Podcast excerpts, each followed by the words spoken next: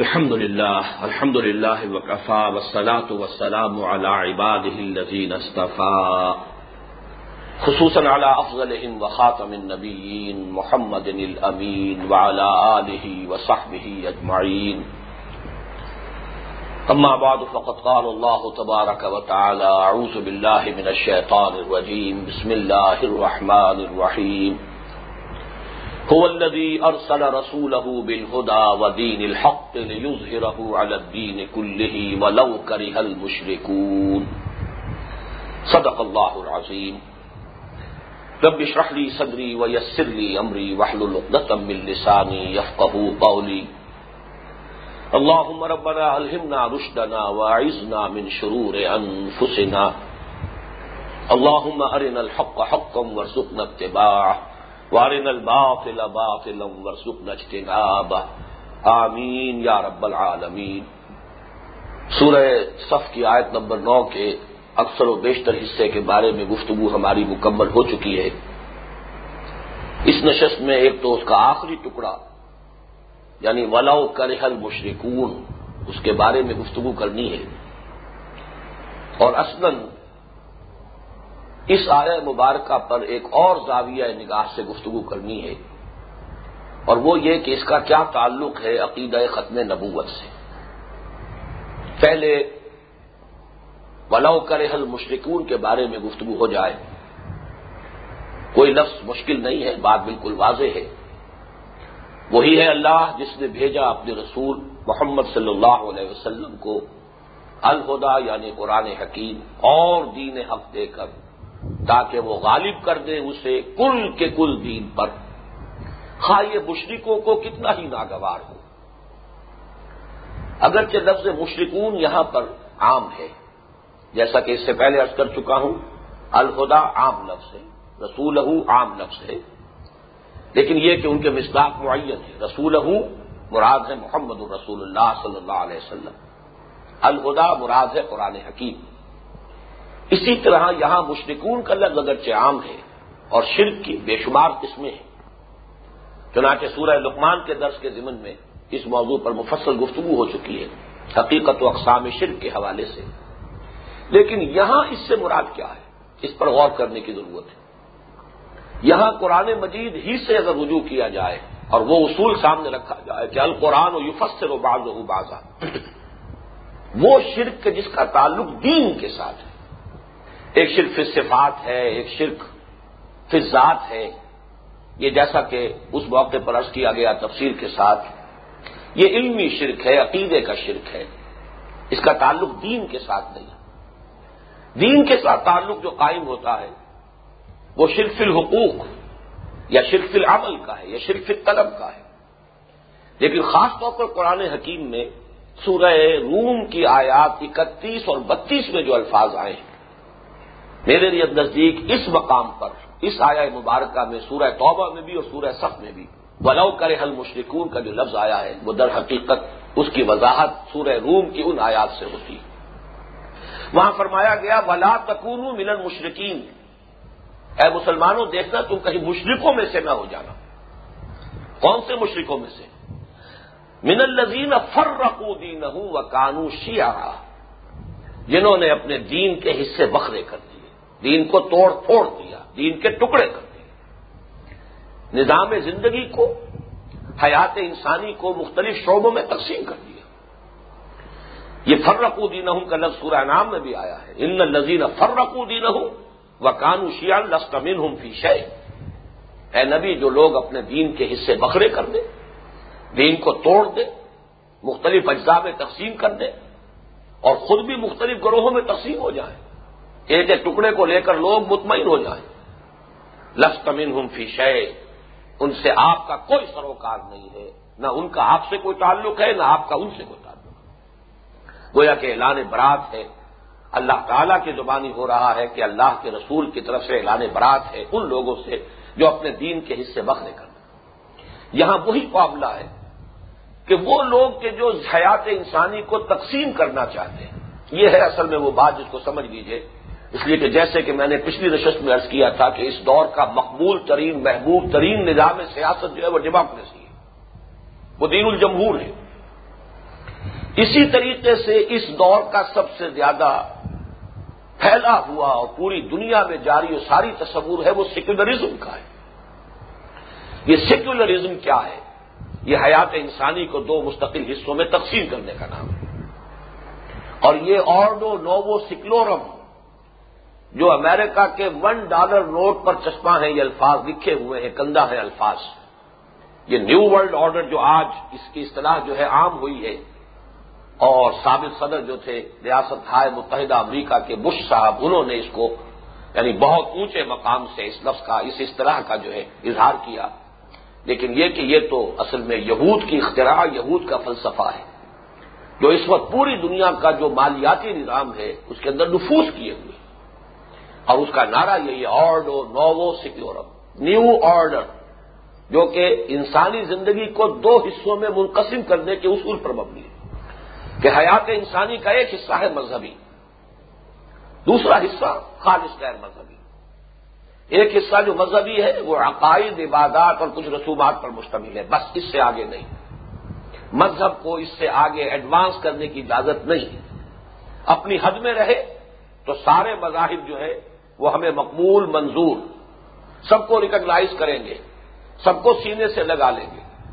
لیکن اس سے آگے اگر کسی نے بڑھنے کی کوشش کی تو وہ گویا کہ ہمارے لیے سب سے بڑا چیلنج ہے۔ اس لیے کہ نظام معاشرت، نظام معیشت، نظام سیاست۔ یہ اچھی طرح نوٹ کر لیجیے تین جمع تین چھ۔ وہ تین چیزیں کہ جو مذہب کے دائرے میں آج داخل کی گئی ہیں، وہ عقائد، عبادات اور رسومات۔ Dogma modes of worship and social custom یا سوشل ریچولز اینڈ رائٹس ادھر تین چیزیں ہیں کہ جن کا مذہب سے کوئی تعلق نہیں۔ وہ ہے social system economic system political system یہ تینوں چیزیں علیحدہ، یہ تین چیزیں علیحدہ۔ یہ ہے تفریق حیات انسانی کی۔ الزین فرق دین اور آج پوری دنیا میں مسلمانوں نے بھی ذہن اس اصول کو تسلیم کیا ہوا۔ جس چیز کو کہ آج مسلم فنڈامنٹلزم کہا جا رہا ہے، وہ حقیقت میں اس نظریے کے خلاف بغاوت کرنے والے لوگوں کی طرف اشارہ ہے۔ وہ لوگ کہ جو دین کو دین کی حیثیت سے، اسلام کو ایک دین کی حیثیت سے پورے نظام زندگی پر مسلط کرنا چاہتے ہیں، حاوی کرنا چاہتے ہیں، غالب کرنا چاہتے ہیں نافذ کرنا چاہتے ہیں، وہ ہے در حقیقت کہ جو اس نظریہ جدیدہ کے گویا کے چیلنج کرنے والے ہیں، اس کو مبارزت پیش کر رہے ہیں۔ لہذا جو بھی اس وقت کی دنیا ہے اور جو بھی اس کے سربراہ ہیں، وہ انہی کو اب اپنا اینمی نمبر ون کراتے ہیں۔ اس کی وجہ اچھی طرح سمجھ لیجیے اور یہ ہے وہ مشرقون الزین فرق دین وکان جنہوں نے در حقیقت حیات انسانی اور نظام اطاعت کے ٹکڑے کر دیے، حصے بکھرے کر دیے، انہیں علیحدہ خانوں اور شعبوں میں تقسیم کر دیا۔ وہاں تم جس کو چاہو مانو، جیسے چاہو جس کو چاہو پوجو، ایک خدا کو مانو، دس کو مانو، سو کو مانو، تمہیں اختیار ہے۔ جس طرح چاہو پوجا پاٹ کرو، نماز پڑھو، روزہ رکھو، اکھنڈ پاٹ کرو اپنی کتاب کا یا جو بھی چاہو کرو۔ مردوں کو جیسے چاہو ڈسپوز آف کرو، دفن کرو، جلاؤ یا کبوں اور چیلوں کے لیے کہیں اونچے مقام پر رکھ دو، جو چاہو کرو۔ ہمیں کوئی اعتراض نہیں۔ اسی طریقے سے تم چاہو جس طرح سے برتھ کو سیلیبریٹ کر لو۔ کسی بچے کی پیدائش پر جس طرح چاہے، کوئی بھی رسم اختیار کر لو، کوئی اعتراض نہیں۔ مسجدیں بناؤ، مندر بناؤ، اور جو بھی تم اس کی عبادت گاہیں بنانا چاہتے، گردوارے بناؤ، جو چاہو لیکن اس دائرے میں نہ آنا۔ میں اگر اس وقت تصویر کھینچوں تو یوں سمجھیے کہ جیسے عام طور پر پھول جو ہے اس کا نقشہ کھینچا جاتا ہے درمیان میں، وہ ایک گول دائرہ ہے، چاروں طرف پتیاں لگی ہوئی ہیں۔ یہ جو خاص طور پر سورج مکھی کے پھول کا تصور کیجیے اس کا درمیانی جو حالہ ہوتا ہے گول دائرہ، وہ خاصا بڑا ہوتا ہے، نمایاں ہوتا ہے اور پتیاں جو اس کے ساتھ اٹیچ ہیں۔ گویا کہ انسانی زندگی کا یہ درمیانی حالہ جو ہے، درمیانی دائرہ جو ہے، یہ تو ہے سیکولر اس میں کسی مذہب، کسی آسمانی کتاب، کسی آسمانی ہدایت کا کوئی ریفرنس نہیں آئے گا۔ یہاں تو ساورنٹی آف دی پیپل کا راج ہوگا۔ لوگوں کے نمائندے جو چاہے فیصلہ کریں، جو چاہے قانون سازی کر لیں۔ البتہ پتیوں کی حیثیت سے پیری فری پر اسلام بھی بطور مذہب رہے، ہندو مت بھی رہے، سکھ مت بھی رہے، بدھ مت بھی رہے، عیسائیت بھی رہے، یہودیت بھی رہے، اور جتنے مذاہب وہ سب جو ہے پتیوں کی شکل میں برقرار رہے۔ لیکن یہ اندر کا دائرہ جو ہے، اس میں کوئی دخل نہیں۔ ظاہر بات ہے کہ جن لوگوں کا نظریہ یہ ہوگا کہ یوز ہیرا الدین کل ہی، انہیں کسی صورت میں قبول نہیں ہوگا۔ وہ تو چیلنج کر کے رہیں گے۔ وہ تو اپنے نظام کا دفاع کریں گے۔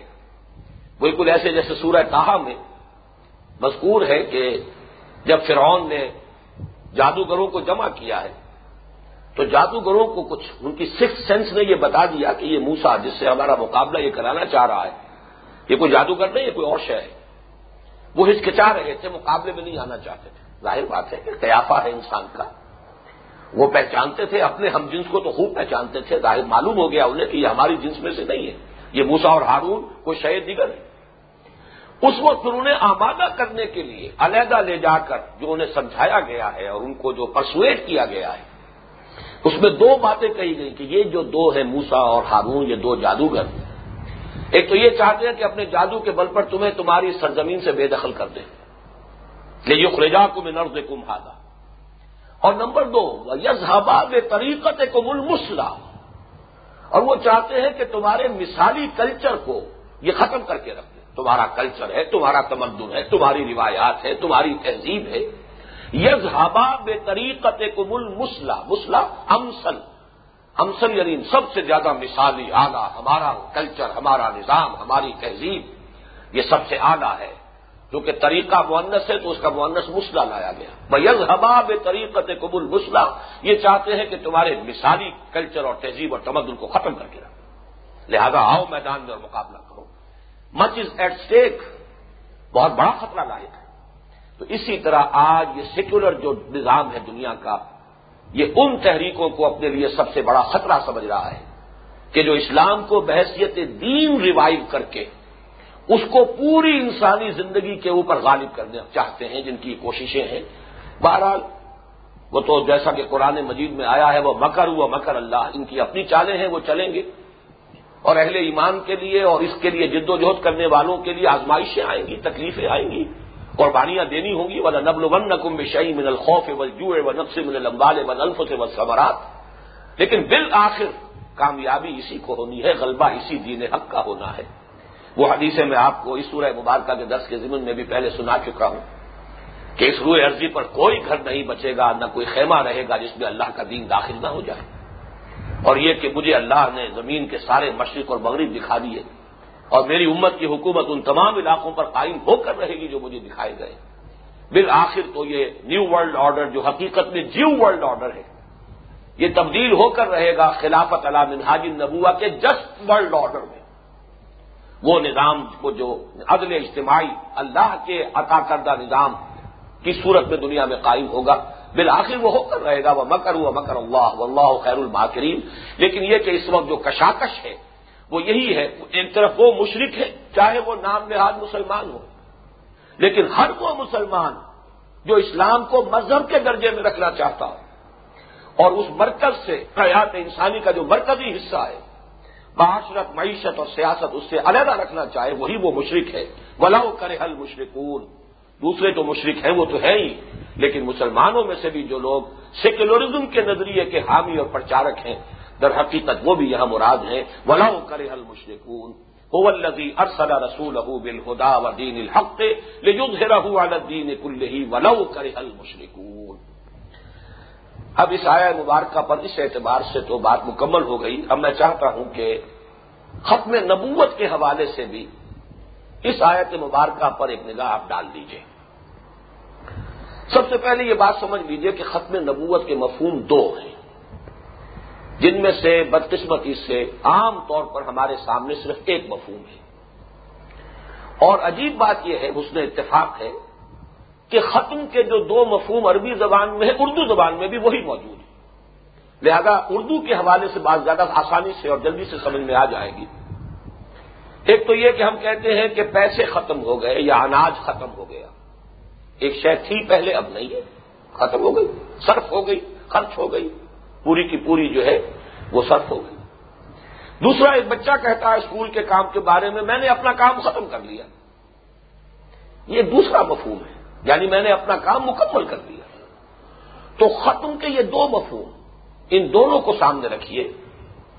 ایک، پہلا مفہوم وہ ہے کہ نبوت کا ایک سلسلہ چلا آ رہا تھا، حضرت آدم سے محمد الرسول اللہ تک۔ محمد کی ذات پر صلی اللہ علیہ وسلم آ کر وہ ختم ہو گیا۔ یعنی جیسے کہ حضور نے فرمایا، انا خاتم النبی لا نبی ابادی میں خاتم النبیین ہوں، میرے بعد کوئی نبی نہیں۔ یہ حدیث اس کی صحیح ترین تعبیر ہے۔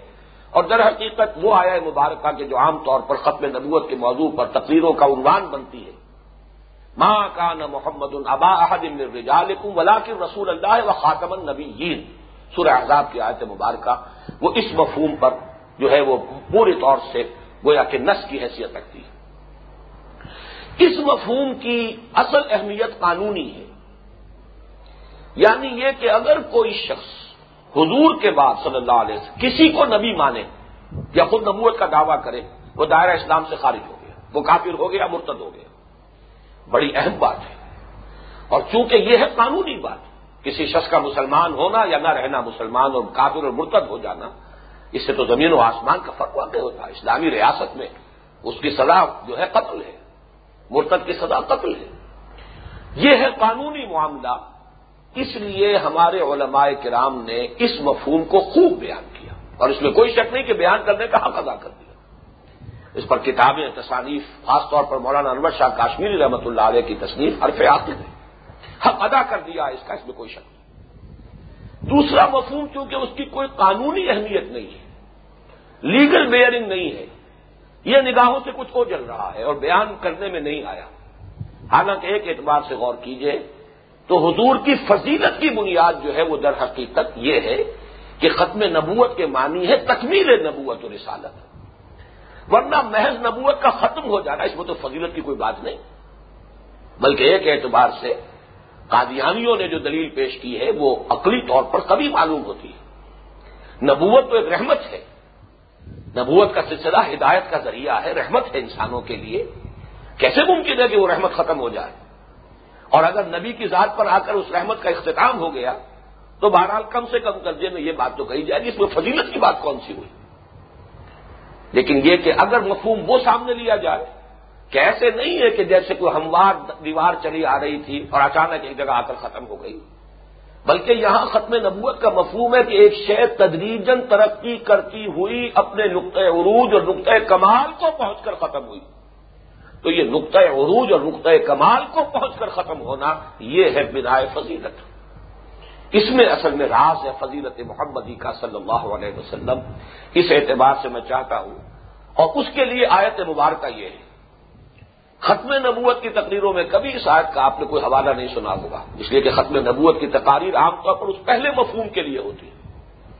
وہ ان لوگوں کی تکفیر کے لیے، انہیں مرتد قرار دینے کے لیے کہ جنہوں نے کسی شخص کو بھی خواب و غلام احمد قادیانی ہو یا کوئی کسے باشد، جس نے بھی کسی کو نبی مانا ہے، نبی اکرم صلی اللہ علیہ وسلم کے بعد، ان کی تکفیر اور ان کے ارتداد کے لیے دلیل کے طور پر چونکہ ختم نبوت پر گفتگویں ہوتی ہیں، لہذا وہ وہی آیت، حوالہ اسی کا ہوگا۔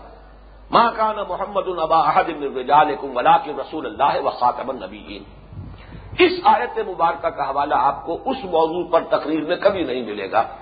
حالانکہ یہ جو دوسرا پہلو ہے ختم نبوت کا، تکمیل نبوت اور رسالت، اس پر نقص جو ہے قرآن مجید کی، وہ یہ آیت مبارکہ ہے. لگی ارسل رسول بالہدا و دین الحق الدین کل اب میں چاہتا ہوں کہ تکمیل رسالت کے جو پانچ مظاہر ہیں اس آیت کے حوالے سے ان کو گن کر محفوظ کر لیں۔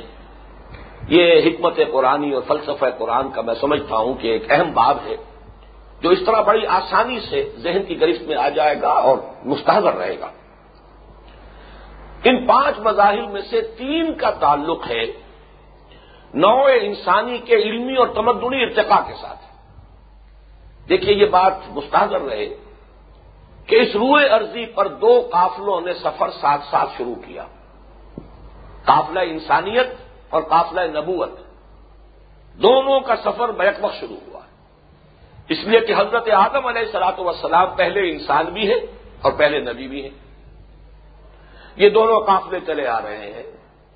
سدھا برس تک سدھا برس تک قافلے ساتھ ساتھ چل رہے ہیں۔ نبوت کا قافلہ بھی جاری ہے، انسانیت کا قافلہ بھی جاری ہے۔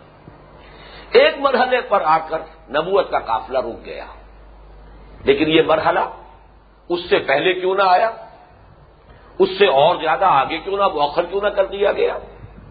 کسی معین وقت کی کیا حکمت تھی؟ یہ ہے در حقیقت کی جس کو میں چاہتا ہوں کہ تین اعتبارات سے قافل آدمیت یا قافل انسانیت نے ترقی کی ہے ارتقا کیا۔ اور اسی کے حوالے سے نبوت میں بھی ارتقا ہوتا چلا گیا۔ کہاں کہ نبوت اور رسالت ایک خاص مقام پر آ کر اپنے نقطۂ کمال کو پہنچ گئے۔ وہ اپنا نقطۂ عروج اور کلائمیکس کو پہنچ گئے اور وہاں جا کر وہ سلسلہ ختم ہوا۔ وہ تین اعتبارات کون سے ہیں؟ کچھ عرصہ قول میں نے اسی انہیں دروس کے ضمن میں علم کی اقسام یہاں، بلکہ ایک اس کا اسکیچ بھی آپ حضرات کو پیش کیا تھا۔ دو بنیادی طور پر انسانی علم کو دو حصوں میں تقسیم سمجھنا چاہیے، ہر علم و علمان، علم الابدان و علم الادیان۔ اس کے حوالے سے پورا ایک خاکہ جو ہے یہاں پر سامنے بھی آیا تھا، ایک فلم کی شکل میں بھی، اور آپ حضرات کو وہ تقسیم بھی ہوا تھا۔ ایک علم ہے انسان کا، جسے آپ سائنس کا علم کہہ سکتے ہیں، فزیکل سائنسز کا علم، ٹیکنالوجی کا اسی سے تعلق۔ ہے گویا کہ جیسے جیسے انسان نے سائنسی اور تکنیکی ترقی کی ہے، وسائل حمل و نقل اور وسائل و ذرائع جو ہیں، آمد و رفت کے وہ بڑھتے چلے گئے۔ لہذا جب تک یہ مسائل ابھی اس اسٹیج پر نہیں پہنچے تھے کہ پوری نوع انسانی کو ایک نبی کی دعوت پر جمع کیا جا سکے، اس وقت تک مختلف علاقوں میں مختلف نبی آتے رہے۔ ہر نبی ایک خاص قوم کی طرف، ایک خاص علاقے کی طرف۔ آفاقی نبوت، پورے عالم انسانیت کے لیے نبوت۔ یہ گویا کہ اس اعتبار سے نبوت اور رسالت کا ارتقا ہے۔ اور یہ ہے در حقیقت ذات محمدی صلی اللہ علیہ وسلم جو اس کی مظہر ہے کہ پہلے اور آخری رسول ہیں آپ، جن کے بارے میں فرما دیا گیا، صاف صاف ومار سلنا کا اللہ کا فت اللہ سے بشیر و نذیرہ ہم نے نہیں بھیجا آپ کو، مگر پوری نوع انسانی کے لیے بشیر و نذیر بنا کر۔ اچھی طرح نوٹ کر لیجیے کہ آپ سے چھ سو برس قبل بھی جو نبی اور رسول آئے ہیں، حضرت عیسیٰ علیہ السلام، وہ بھی پوری نوع انسانیت کے لیے نہیں تھے۔ اس وقت تک بھی ابھی ذرائع رسل و رسائل ایسے نہیں تھے کہ ایک نبی کی دعوت پر پوری نوع انسانی کو جمع کیا جا سکے۔ لہذا سراہد موجود ہے سورہ عال عمران میں رسول الا بنی اسرائیل۔ اور اس کے ہم مانی الفاظ انجیل میں موجود ہیں۔ کہ میں صرف اسرائیل کے گھرانے کی کھوئی ہوئی بھیڑوں کی تلاش میں آیا ہوں۔ نبی اکرم صلی اللہ علیہ وسلم اللہ کے پہلے اور آخری رسول ہیں کہ جن کی بحثت پوری نوع انسانی کے لیے ہوئی اور اس کا تعلق ہے در حقیقت انسان کی سائنسی اور تکنیکی ترقی سے، جس کے نتیجے میں یہ بالفعل ممکن ہو گیا کہ ایک نبی کی دعوت پوری نوع انسانی تک پہنچ سکے اور ایک نبی کی قیادت میں پوری نوع انسانی کو مجتمع کیا جا سکے۔ گویا کہ ہوول لذی ارسلا رسول رسول جو میں نے ارض کیا تھا کہ اس کا مشتاق عتم مشتاق کامل محبت ہے صلی اللہ علیہ وسلم، وہاں اس تصور کو بھی نفی کر لیجیے اپنے ذہن میں کہ یہاں وہ مشتاق کامل اس لیے ہے کہ آپ کی بےسط پوری نوع انسانی کی طرف ہوئی ہے۔ آپ پہلے رسول اللہ کے کہ جن کو بھیجا گیا ہے تمام نوع انسانی کے لیے۔ مما سلنا کا اللہ کا فت اللہ سے بشیرم و نذیرہ اب آئیے دوسری بات کی طرف۔ بالخدا۔ بھیجا گیا آپ کو دو چیزوں کے ساتھ، الخدا۔ یہ ہدایت در حقیقت کس کا تعلق ہے؟ اس کی تکمیل جو قرآن پر ہوئی ہے۔ اس کا تعلق ہے انسان کی علمی ترقی کے ساتھ فکری اور ذہنی اعتبار سے۔ فکر اور ذہن، ایک ہے سائنسی ترقی۔ فزیکل سائنسز ٹیکنالوجی ایک وہ علم ہے، علم الابدان ہے۔ ایک ہے فکری ترقی، فکری ارتقا ذہنی ارتقا کہ جو حقیقت کا ادراک کرنا چاہتا ہے بحثیت کل، یہ کائنات کیا ہے؟ اس کی حقیقت کیا ہے؟ اس کی ابتدا کیا ہے؟ اس کی انتہا کیا ہے؟ انسان کی حقیقت کیا ہے؟ آیا یہ محض ایک حیوان ہے یا کوئی بنیادی فرق ہے؟ کوئی کوالٹیٹو ڈفرنس ہے حیوانات میں اور انسان میں؟ پھر انسانی زندگی کی حقیقت کیا ہے؟ کیا یہ بس صرف پیدائش سے موت تک کے وقفے کا نام ہے؟ یا یہ کہ اس دنیا میں آنے سے پہلے بھی انسان کا کوئی وجود کہیں تھا؟ اور یہ کہ موت کے بعد بھی انسان کا کوئی تسلسل ہے اس کے وجود کا، یہ بنیادی سوالات ہیں۔ ان سوالات کے بارے میں فلاسفہ حکما یہ بہرحال کوشش کرتے رہے، غور و فکر کرتے رہے، دماغی جو ہے گھوڑے دوڑاتے رہے، چاہے وہ مشرق میں ہو، مغرب میں ہو، کوئی کنفیوشس ہو، کوئی گوتم بدھ ہو۔ گوتم بدھ کے بارے میں تو ایک گمان یہ بھی ہے کہ شاید وہ اللہ کے نبی ہو اللہ عالم۔ سکرات ہو، بکرات ہو، اور ہو حکما فلاسفہ۔ یہ سب کے سب جنہیں سیجز بھی آپ کہتے ہیں انگریزی میں، یہ سب غور کرتے رہے، سوچ بچار کرتے رہے۔ اور در حقیقت کس کے لیے آخری رہنمائی کب آئی ہے؟ اس میں میں نے اپنے اس کتابچے میں بھی جس کا تذکرہ میں کر چکا ہوں۔ نبی اکرم صلی اللہ علیہ وسلم کا مقصد بے اس میں سراخ کے ساتھ حوالے دیے ہیں۔ پروفیسر یوسف سلیم چشتی صاحب کا۔ کہ اچانک ایک روز انہوں نے مجھ سے کہا، شام کے وقت عام طور پر میرے یہاں آ جاتے تھے۔ کہ یہ بارہ سو برس جو ہے تاریخ انسانی کے نہایت پروڈکٹیو ہیں ذہنی اور فکری اعتبار سے۔ چھ سو قبل مسیح اور پھر چھ سو عیسوی۔ حضرت مسیح سے چھ سو سال پہلے اور حضرت مسیح کے چھ سو سال بعد۔ یہ بارہ سو برس ایسے ہیں کہ یہ اس میں انسانی فکر اور سوچ اور فلسفیانہ جتنا بھی غور و فکر تھا، وہ اپنی انتہا کو پہنچ گیا۔ اس کے بعد نہ کوئی نیا فلسفہ دنیا میں پیدا ہوا ہے۔ یہ سارے فلسفے جو آج جو ہیں بڑے بڑے بھاری بھرکم ناموں سے پیش کیے جا رہے ہیں۔ یہ وہی پرانی شرابیں ہیں نئے لیبلوں کے ساتھ اور نئی بوتلوں میں۔ ورنہ کوئی نیا فلسفہ، کوئی نئی بات اس فکر کے اور فلسفیانہ فکر کے میدان میں اس کے بعد نہیں کہی گئی انہوں نے ذکر نہیں کیا، میں فوراً چونک گیا۔ اور میں نے محسوس کیا کہ اگر یہ حقیقت ہے تو اس کا تو تعلق ہے ختم نبوت کے ساتھ۔ لیکن چھ سو دس میں حضور پر وہی شروع ہو رہی۔ ہے اور وہ کہہ رہے ہیں کہ چھ سو قبل مسیح سے لے کر اور چھ سو عیسوی تک۔ یہ فکر انسانی، انسان، بحثیت انسان، فلسفیانہ فکر کے اعتبار سے جہاں تک رسائی حاصل کر سکتا تھا، کر چکا۔ تھا گویا کہ اس کے بعد یہ الخدا کا نزول شروع ہوا ہے کہ فکر انسانی اپنے ذہن کے اپنے گھوڑے دوڑا کر جہاں تک پہنچ سکتی تھی، پہنچ چکی ہے۔ اب ہے الخدا۔ اسی اعتبار سے ایک اور بڑا اہم مسئلہ ہوا، یہ بھی میں آپ سے عرض کر دوں کہ پروفیسر ایم ایم شریف صاحب کی کتاب ہے اس میں بھی میں نے دیکھا کہ بالکل یہی بات موجود ہے کہ یہ بارہ سو برس جو ہے نہایت پروڈکٹیو سارے فلسفے جو ہے ادھر حقیقت اس دور میں پیدا ہو چکے گویا کہ بات صرف چشتی صاحب کی نہیں ہے، بلکہ یہ کہ دوسرے لوگ بھی اس حقیقت کو تسلیم کرتے ہیں۔ اسی کے ساتھ ایک اور مسئلہ جو مجھ پر منکشف ہوا وہ یہ ہے کہ اس کا ایک گہرا تعلق ہے قرآن مجید کی محفوظیت سے۔ یعنی یہ کہ یہ بات سمجھانے کے لیے عرض کر رہا ہوں کہ یوں کہا جا سکتا ہے کہ تورات، انجیل، زبور اور ان سے بھی بڑھ کر صحف ابراہیم، وہ تو تورات سے بھی بہت پہلے آئے۔ ان کو یہ حق حاصل ہے کہ اللہ تعالیٰ کی جناب میں فریاد کرے، شکایت کرے کہ اللہ ہم بھی تیری کتابیں اور قرآن بھی تیری کتاب۔ لیکن تو نے قرآن کی حفاظت کا اہتمام کیا، ہماری حفاظت کا اہتمام نہیں کیا۔ ہمارے ساتھ یہ سوتیلے بیٹیوں والا سلوک کیوں ہوا؟ شکوا کرنے کا حق تو حاصل ہے۔ اس لیے کہ ظاہر بات ہے کہ اگر اللہ تعالیٰ ان کی حفاظت کا ذمہ لے لیتا تو ان میں تحریر ممکن نہیں تھی۔ اور دوسری طرف اگر اللہ ہی قرآن کی حفاظت کا ذمہ نہ لے لیتا تو قرآن مجید کا متن بھی، یقیناً اس کے اندر بھی کرپشن جو ہے کسی نہ کسی طرف سے پیدا ہو جاتی ہم خود پڑھ کر اس میں تحریر کرتے مانوی تحریف اور مانوی الحاق اس کا تو میں تذکرہ اس آیا مبارکہ کے حوالے سے بھی کر چکا ہوں۔ تو کیوں نہ ہم مکن میں بھی تبدیلی کرتے تھے لیکن اللہ نے اس کی حفاظت کا ذمہ لیا۔ انا نہن نزل نہ ذکر اب غور کیجیے کہ انا نہن نزل نہ ذکر یہ تو مشترک ہے۔ تورات بھی تو اللہ نے نازل کی ہے۔ سورہ معاہدہ میں وضاحت کے ساتھ فرمایا، انا انزل تورات فیحا ہدم و نور۔ اور ہم نے ہی انجیل عطا کی تھی عیسا کو، اس میں ہدایت اور نور اس میں بھی تھا۔ لیکن یہ کہ قرآن مجید کے بارے میں انا نہن نزل نہ ذکر و انا لہو لحاظ اس کی وجہ کیا ہے؟ کہ در حقیقت یہ سابقہ کتابیں گویا کہ کتاب ہدایت کے ابتدائی ایڈیشن تھے۔ یا یوں کہیے کہ ابھی ہدایت، ہدایات دی جا رہی تھی انٹرم پیریڈ کے لیے۔ جب تک تمہارا فکر اور شعور اپنی پختگی کو نہ پہنچ جائے، جب تک تم ذہن بالغ نہ ہو جاؤ، یہ درمیانی عرصے کے لیے یہ ہدایات ہے اور بڑا پیارا لفظ ہے کمانڈمنٹس یہ آکام کچھ دیے جا رہے ہیں تمہیں۔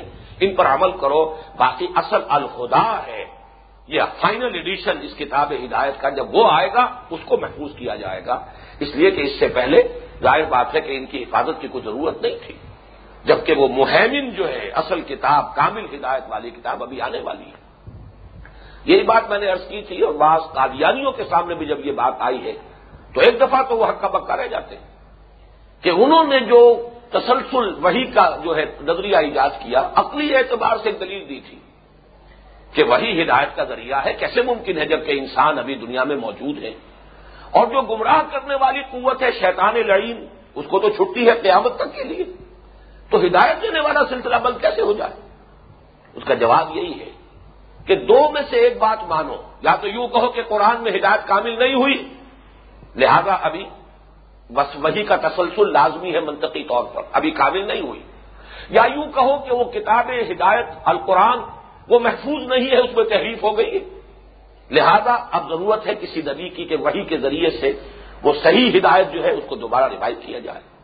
دو میں سے ایک بات مانو گے تو اس کھڑکی کے کھولنے کا جواز پیدا ہوگا عقلی اعتبار سے وہی کی کھڑکی کو۔ اور اگر ایک انسان یہ تسلیم کرے کہ ہدایت قرآن میں کامل ہو گئی اور قرآن محفوظ ہے۔ تو اب کوئی منطقی جواز نہیں ہے، کوئی عقلی دلیل نہیں ہے کہ اس وہی کے کھڑکی کو کھولنے کے لیے کوئی جواز پیدا ہو سکے۔ تو یہ میں نے اسی لیے وضاحت کی ہے کہ یہاں جو ہے نبوت کی تکمیل بئی مانا کہ ہدایت کامل ہو گئی الخدا میں۔ یہ تکمیل نبوت کا مظہر ہے۔ ہو الزی ارسل رسول ہوں پہلا مظہر یہ کہ آپ کی ویست ہے پوری نو انسانی کے لیے، آپ اللہ کے پہلے اور آخری رسول ہے کہ جو تمام انسانوں کے لیے مبوس ہوئے۔ تکمیل نبوت کا سب سے بڑا مظہر کیا ہے؟ کہ آپ پر ہدایت کامل ہو گئی اور اس کو پھر ہمیشہ ہمیش کے لیے خود اللہ نے گارنٹی دے دی کہ محفوظ کر دیا گیا۔ تیسرا جو معاملہ ہے وہ دین الحق۔ اور میں اس سے پہلے ایک نشست میں تذکرہ کر چکا ہوں کہ سورہ معاہدہ کی تیسری آیت میں جو مفہوم آیا ہے اور دونوں مضمونوں کو یکجا کیا گیا ہے۔ الوم اکمل تو لکم دین اکم و اچمم تو علیکم نعمتی تو یہ دو آیتوں جو سورہ توبہ میں بھی ساتھ ساتھ آئی ہیں اور سورہ سب میں بھی ساتھ ساتھ آئی ہیں۔ وہ اللہ متم و نور ہی اور اس کے ساتھ یہ ہے کہ یہ دین حق جو ہے اس کا اظہار اور اس کا غلبہ۔ تو گویا کہ سورہ معاہدہ کی آیت نمبر تین کے الفاظ میں ان دونوں پہلوؤں کو جمع کر دیا۔ اکمال دین اور اتمام نور، اتمام نعمت۔ یہ جو اکمال دین ہے اس کا تعلق جو ہے؟ تمدنی ارتقاء کے ساتھ ہے۔ اس لیے کہ انسان ایک زمانے میں یوں سمجھیے کہ جبکہ ابھی ہم غاروں میں رہتے تھے، ہمارے آبا و اجداد، تو کسی نظام اجتماعی کا کوئی تصور ہی نہیں تھا۔ کوئی میونسپلٹی تک نہیں تھی، کوئی کارپوریشن بھی نہیں تھی، نہ کوئی سڑکیں، نہ گلیاں، نہ ان کی صفائی، نہ ان کی روشنی کا کوئی سوال۔ انفرادیت ہی انفرادیت تھی۔ عام جو منار کا فول آئی سروے جو شخص گار میں رہ رہا ہے، اس کے بیوی بچے ہیں، وہ وہاں کا بادشاہ ہے، حاکم میں مطلق ہے، مقتدر اعلیٰ ہے، وہی مالک ہے وہ یا کہ کوئی اجتماعی نظام نہیں تھا۔ یہاں سے نو انسانی نے اجتماعیت کا تمدنی اور عمرانی سفر شروع کیا ہے۔ اس کا ارتقا شروع ہوا۔ پہلے قبیلے کا ایک تصور آیا۔ شیخ قبیلہ ہے، اس کا حکم ماننا ہوگا۔ قبیلے کی کچھ روایات ہیں۔ آپ اس قبیلے کے ہیں، آپ کو ان روایات کی پوری طرح پابندی کرنی ہے۔ آپ کے قبیلے کا فلاں قبیلے کے ساتھ یہ معاہدہ ہے، آپ کو پسند ہے یا نہیں ہے، آپ کو بہرحال اس کی پابندی کرنی ہے۔ اس لیے کہ آپ کا قبیلہ یہ معاہدہ کر چکا ہے۔ چاہے آپ کا ذاتی طور پر کتنا ہی کوئی شخص دشمن ہے، آپ کے قبیلے نے اس کو پناہ دے دی ہے، اب آپ اس کے خلاف اقدام نہیں کر سکتے۔ گویا کہ شخصی آزادیوں پر اب بدغنے شروع ہوئی جب اجتماعی تصور جو ہے اس کا آغاز ہوا۔ اس سے آگے چل کر مختلف قبیلوں نے ایک شہر میں آ کر ڈیرے لگائے۔ تو گویا کہ چھوٹی سی شہری ریاست کا تصور وجود میں آیا۔ ہر قبیلہ اپنی جگہ پر ایک اجتماعی یونٹ ہے۔ لیکن یہ کہ یہ اگر تین یا چار یا پانچ قبیلے آباد ہو گئے تو ان کے مابین کچھ نہ کچھ اصول طے ہیں۔ یہ گویا کہ یوں سمجھیے کہ کانسٹیٹیوشن جسے آپ کہتے ہیں دستور، اس کی پرمیٹو جو ہے شکلیں شروع ہو گئیں، جبکہ ایک شہر میں چند قبائل نے رہنا شروع کیا۔ جیسے کہ مدینہ منورہ جو ہے حضور کے زمانے میں، حضور کی آمد سے قبل یسرف جو ہے، وہ پانچ قبیلوں کا شہر تھا۔ اس لیے وہ ایک ریاست کی صورت میں تھا۔ جبکہ مکہ مکرمہ ایک قبیلے کا شہر تھا۔ یہ بڑا فرق ہے۔ پریمیٹو تھا مکہ مکرمہ، اس تمدنی ارتقا کے اعتبار سے۔ اور ایک اگلے مرحلے پر تھا مدینہ منورہ، تمدنی ارتقا کے اعتبار سے۔ اور وہاں کی یہ بات بڑی عجیب لگے گی آج بھی کہ وہاں یہ طے تھا کہ بڑا قبیلہ خدرج کا، چھوٹا قبیلہ اوس کا۔ اگر کوئی اوسی جو ہے خدرجی کو قتل کر دے تو تین گنا دیت دینی پڑے گی۔ اور اگر کوئی خدرجی جو ہے وہ اوسی کو قتل کر دے تو اس کے مقابلے میں ایک بٹا تین دیت کا حقدار ہوگا صرف۔ اور اس میں ظاہر بات ہے کہ جو بھی جوان ہوں گے اوس کے، ان کا خون کھولتا ہوگا۔ کہ کیا میری جان کی قیمت جو ہے، اس خدرجی جوان کی قیمت سے، جان کی قیمت سے جو ہے وہ ایک بٹا تین ہے، تہائی ہے۔ لیکن قبیلے نے طے کیا ہے، معاملہ اگر یہاں رہنا تو ماننا ہوگا۔ اس سے آگے چل کر تمدنی ارتقاء میں پھر عظیم امپائرس قائم ہوئی ہے حضور کا زمانہ وہ ہے کہ جہاں تک جزیرہ نمایاں عرب کا تعلق ہے، وہاں تو کوئی امپائر نہیں تھی، لیکن اس کے سر پر دو امپائر مسلط تھیں۔ جزیرہ نمایاں عرب کے شمال میں، اور یہ عرب ہی ممالک تھے، عراق عرب، شام عرب۔ شام عرب جو ہے سلطنت روما کے تحت ہے، عراق عرب جو ہے سلطنت ایران کے تحت ہے۔ دو عظیم امپائر دو سپر پاورز اپنے وقت کی۔ اب بادشاہ ہیں، ان کے محل ہیں، جاگیردار ہیں، ان کے بھی جو ہے بڑے اللے تللے ہیں، ان کے عیش ہیں۔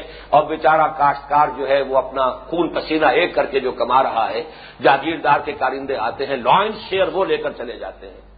اس کاشتکار کے بیوی بچوں کو شاید سال بھر کے دانے بھی پوری طرح باقی نہیں بچے، لیکن یہ کہ عیش کے ایوان جو ہے وہ سج رہے ہیں یا جاگیردار کے ہاں یا جاگیردار کے ہاں سے حصہ رستی پہنچ رہا ہے بادشاہ کو۔ اب اس کی فوجیں ہیں اسٹینڈنگ آرمیز ہیں۔ ان کا جو بھی جو شان و شکو ہے، یہ سارا کچھ جو ہے پومپ اینڈ شو ہے، وہ در حقیقت ان کسانوں اور وہ جو کام کرتے تھے بیٹھ کر، کوئی کرگے کے اوپر بیٹھ کر کپڑا بن رہا ہے۔ ہیوی ٹیکسیشن ہے ان کے اوپر، ان سے محصول لیے جا رہے ہیں۔ ان کا خون پسینہ ہے جن سے یہ ایوان سجے ہوئے۔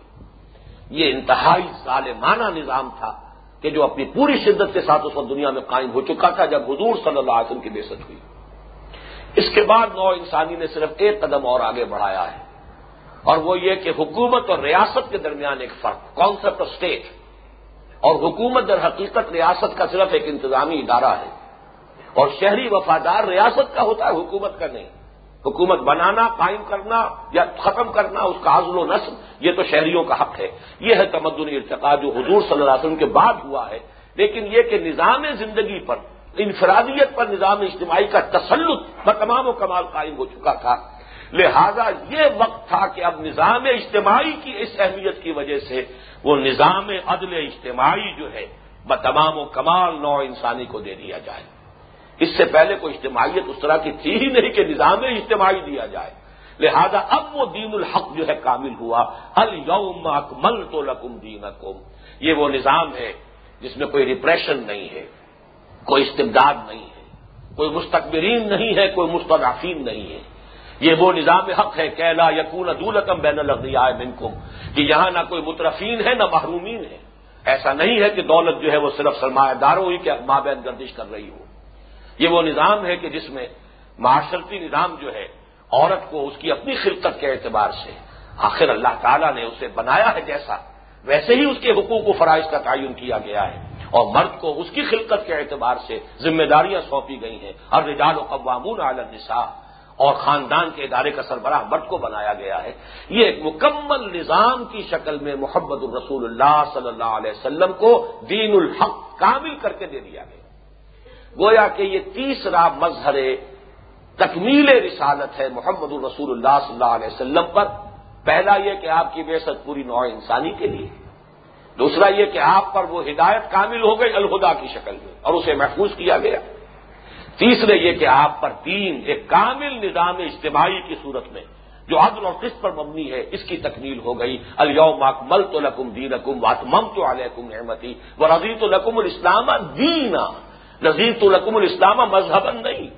نذیر تو لکم الاسلام دین دین کی حیثیت سے اسلام ہم نے قبول کر لیا ہے تمہارے لیے تاقیام قیامت۔ دو مظاہر جو ہیں ختم تکمیل رسالت کے، ان کا تعلق ہے اتمام حجت کے نقطۂ عروج پر پہنچنے سے۔ یہاں چونکہ وقت بہت کم رہ گیا ہے، میں صرف اجمالن تذکرہ کروں گا۔ اگلی نشستوں میں پھر اس کی وضاحت کا موقع آئے گا۔ ایک تو اتمام حجت ہمیشہ ہمیش کے لیے بتمام و کمال کر دیا گیا پوری نوع انسانی پر کہ وہ نظام حق، دین حق، عدل اجتماعی کا وہ کامل نظام عمل قائم کر کے اس کی ایک عملی ڈیمانسٹریشن کر دی گئی تاکہ یہ نہ کہا جا سکے کہ بات کتابوں میں لکھی ہوئی بڑی اچھی نظر آتی ہے عمل ناممکن ہے۔ یوٹوپیا ہے، ایک خیالی جنت ہے۔ اچھے سے اچھی بات کہی جا سکتی ہے، اصل میں تو حجت تب بنتی ہے جبکہ اس کا عملی نمونہ پیش کیا جائے۔ جیسے انفرادی اعتبار سے ہر نبی نے حجت قائم کی ہے اپنے ذاتی کردار کے اعتبار سے، کہ میں جو کچھ کہہ رہا ہوں وہی کر رہا ہوں۔ جس بات کی تمہیں دعوت دے رہا ہوں اس پر خود عامل ہوں۔ میرے قول اور فیل میں کوئی تضاد نہیں۔ اسی طریقے سے یہ نظام اجتماعی اگر صرف کتاب میں لکھا ہوا محمد الرسول اللہ صلی اللہ علیہ وسلم کے ذریعے سے نوع انسانی کو عطا کر دیا جاتا، وہ حجت نہ بنتا لے یوز ہیرا ہوں الگ دین ہے کل لے یوز ہیرا ہوں کے حوالے سے چوتھی بات نوٹ کر لیجیے کہ غالب کرے قائم کرے، نافذ کرے، اس کا ایک عملی نمونہ دکھائیں اب میں صرف اظہار تعصف کے لیے عرض کر رہا ہوں کہ یہی بات کبھی کہی تھی، علامہ اقبال نے کہی تھی پاکستان کے بارے میں جب خواب دیکھا تھا انیس سو تیس میں پاکستان کا، کہ میں سمجھتا ہوں کہ ہندوستان کے شمال مغربی علاقے میں ایک آزاد مسلمان ریاست کا قیام، یہ ڈیسٹنی ہے، یہ تو ایک شدنی امر ہے۔ یہ تقدیر مبرم ہے۔ اور اگر ایسا ہو گیا تو ہمیں ایک موقع مل جائے گا کہ اسلام کے پردے پر دور ملوکیت میں، اسلام کے چہرے پر، اسلام کی اصل تعلیمات پر دور ملوکیت میں جو پردے پڑ گئے تھے انہیں ہٹا کر اسلام کی ایک صحیح تعبیر اور صحیح تصویر اور اس کی تعلیمات کا صحیح نمونہ دو انسانی کے سامنے پیش کر دیتا یہ تو انیس سو تیس کے خطبے کے اندر یہ الفاظ موجود ہیں۔ قائد اعظم کی طرف بھی وہ الفاظ منسوب ہیں، اگرچہ میں معین حوالہ اس وقت نہیں دے سکتا۔ کہ ہم پاکستان اس لیے چاہتے ہیں کہ عہد حاصل میں اسلام کے اصول حریت و اقوت و مساوات کا ایک عملی نمونہ دنیا کے سامنے پیش کریں یہ دوسری بات ہے اور یہ ایک یوں سمجھیے کہ مرثیہ ہو جائے گا اگر میں اس پر کچھ کہنا شروع کروں کہ جو عرصہ بیت چکا ہے سینتالیس برس ہو چکے کمری حساب سے، لیکن وہ نمونہ تو کہیں آس پاس بھی نہیں ہے۔ اور اسی کی سزا ہم بھگت چکے۔ ایک عذاب کا زبردست کوڑا ہماری پیٹ پر پڑ چکا۔ اور اگر یہی بین عد تو مردنا اگر یہی ہماری روش جاری رہی، تو پھر یہ کہ دوسرے اور عظیم تر سزا کے لیے۔ بلا نزیقن نہ ہوں عذاب الدنا دور العذاب اکبر عذاب الدنا سے تو ہمیں ہوش نہیں آئی، ہم نے کوئی سبق حاصل نہیں کیا۔ عذاب اکبر کے مستحق ہو گئے، یہ دوسری بات ہے کہ اللہ تعالیٰ فضل و کرم سے ابھی مہلت عطا کرتے تو یہ حجت ہے۔ میں نے اپنے اس کتاب سے میں کچھ شواہد پیش کیے ہیں۔ گاندھی نے جو کچھ کہا ایم این رائے نے جو کچھ کہا، ڈاکٹر مائیکل ہارٹ نے جو کچھ کہا، پھر خود این جی ویلز نے جو کچھ کہا ہے، کہ جہاں تک اس نظام کا تعلق ہے، واقعہ یہ ہے کہ نو انسانی کے ضمیر پر اللہ تعالی کی طرف سے نبی اکرم صلی اللہ علیہ وسلم نے ہمیشہ ہمیش کے لیے حجت قائم کر دی ہے کہ اس سے بہتر نظام کوئی نہیں۔ اور دوسری جو حجت ہے، جو تمام و کمال قائم ہو چکی ہے، وہ امت محمد پر ہے صلی اللہ علیہ وسلم۔ کس حجت کا تعلق اس بات سے بڑی لطیف حقیقت ہے اور اس سورہ مبارکہ کا جو اگلا حصہ اب آ رہا ہے، جس میں جہاد کی دعوت ہے، للکار ہے جہاد کی، اس کا تعلق اس سے ہے کہ یہ کارنامہ حضور نے خالص انسانی سطح پر محنت و مشقت اور اشار و قربانی اور جد و جہد کے ذریعے سے پورا کر کے دکھایا ہے۔ اس کارنامہ محمدی میں صلی اللہ علیہ وسلم موجزے کا عمل دخل نہ ہونے کے برابر ہے۔ اصل موجودہ یہی ہے، قرآن مجید میں بار بار آتا ہے کہ یہ لوگ آپ سے موجودہ چاہتے ہیں، نبی کہہ دیجیے ہم نہیں دکھائیں گے۔ یہاں تک بھی یہ سورہ نام میں کہ نبی، اگر آپ کی طرف، آپ کے دل میں یہ خیال پیدا ہو گیا ہے کہ انہیں اس طرح کا موجودہ دکھا دیا جائے، تو اگر آپ میں طاقت ہے، تو آسمان میں سیڑھی لگا لیجیے، زمین میں سرنگ لگا لیجیے اور کہیں سے لے آئیے نشانی ہم نہیں دکھائیں گویا کہ یہ ہے مانوی ہدایت، یہ ہے موجودہ البتہ یہ کہ انسانی محنت، انسانی مشقت، جہاد، قتال، جانے دے کر، مشقتیں جھیل کر، قربانیاں دے کر، مارے کھا کر، گالیاں سن کر خود جسد محمدی صلی اللہ علیہ وسلم پر پتھرا ہوا ہے۔ خود آپ کے دندان مبارک شہید ہوئے ہیں۔ آپ کے بہترین، محبوب ترین جو ساتھی تھے، ان کی جانوں کا نذرانہ آپ نے دیا ہے۔ تب کہیں جا کر یہ انقلاب آیا۔ یہ حجت ہے امت پر کہ اب جو تمہیں ذمہ داری چھوٹی جا رہی ہے، یہ اظہار و دین الحق جیسا کہ میں پچھلی نشست میں عرض کر چکا ہوں۔ میں تمام و کمال تو اس وقت ہوگا جب کل روئے عرضی پر اللہ کا دین اسی طریقے سے غالب ہو جائے۔ اور اسی طرح اللہ کے دین کا بول بالا ہو جائے، جیسے کہ اس وقت جزیرہ نمایاں عرب میں ہو گیا تھا۔ اس اور اس کے بعد خلافت راشدہ کے دوران ایک اور بہت بڑے علاقے میں ہو گیا تھا۔ جب تک کہ پورے پورے عرضی پر یہ کیفیت نہیں ہوتی، وقت فرصت ہے کہاں؟ کام ابھی باقی ہے۔ نور توحید کا اتمام ابھی باقی ہے۔ اور اب ظاہر ہے کہ یہ امت کو کرنا ہے، اب نبی تو کوئی نہیں آئے گا۔ موجود انبیاء سے مختصر رسولوں کو دیے جاتے تھے، امت کو نہیں دیے جاتے۔ نصرت ہے، آ سکتی ہے، لیکن نصرت تو اسی وقت آئے گی۔ خدائے بدر پیدا کر فرشتے تیری نصرت کو اتر سکتے ہیں گردوں سے قطار اندر قطار اب بھی۔ لیکن نصرت آتی ہے جبکہ انسان، لوگ جہاں نثار وہ سب کچھ اپنا اللہ کی راہ میں صرف کر دے اور لگا دے۔ کسی چیز کو بچا کر نہ رکھے۔ تو بچا بچا کے نہ رکھ اسے تیرا آئینہ ہے، وہ آئینہ۔ کہ شکستہ ہو تو عزیز پر ہے نگاہ آئینہ ساتھ میں۔ اپنا سب کچھ لگا دیجیے، کھپا دیجیے، پھر نصرت آئے گی۔ ان تنسر اللہ ینسرکم وہ یہ سب لیکن محنت و مشقت کرنی پڑے گی، قربانیاں دینی پڑے گی، جد و جہد کرنی پڑے گی۔ یہ ہے جس سے کہ اگلی آیت طرف قائم ہو جائے گا، یا الذین آمنوا حل عد الکم اعلیٰ تجارت تنجی کم عذاب علیم تو منون اب اللہ و رسول ہی و تجاہدون فی سبیل اللہ باموالکم وانفسکم۔ یہ امت جو ہے، امت مسلمہ پر ہمیشہ ہمیش کے لیے حضور کی طرف سے حجت ہے کہ میں نے خود بھوک اور پیاس برداشت کی ہے، میں نے فاقے جھیلے ہیں، میں نے پتھراؤ جو ہے اپنے جسم کے اوپر جھیلا ہے، برداشت کیا ہے۔ میں نے کون سی سختی ہے جو میں نے یہ لی بلکہ آپ کی ایک جو حدیث ہے کہ تمام انبیاء اور رسل پر جو مسائب آئے ہیں، تنہا مجھ پر وہ سب کے سب آئے۔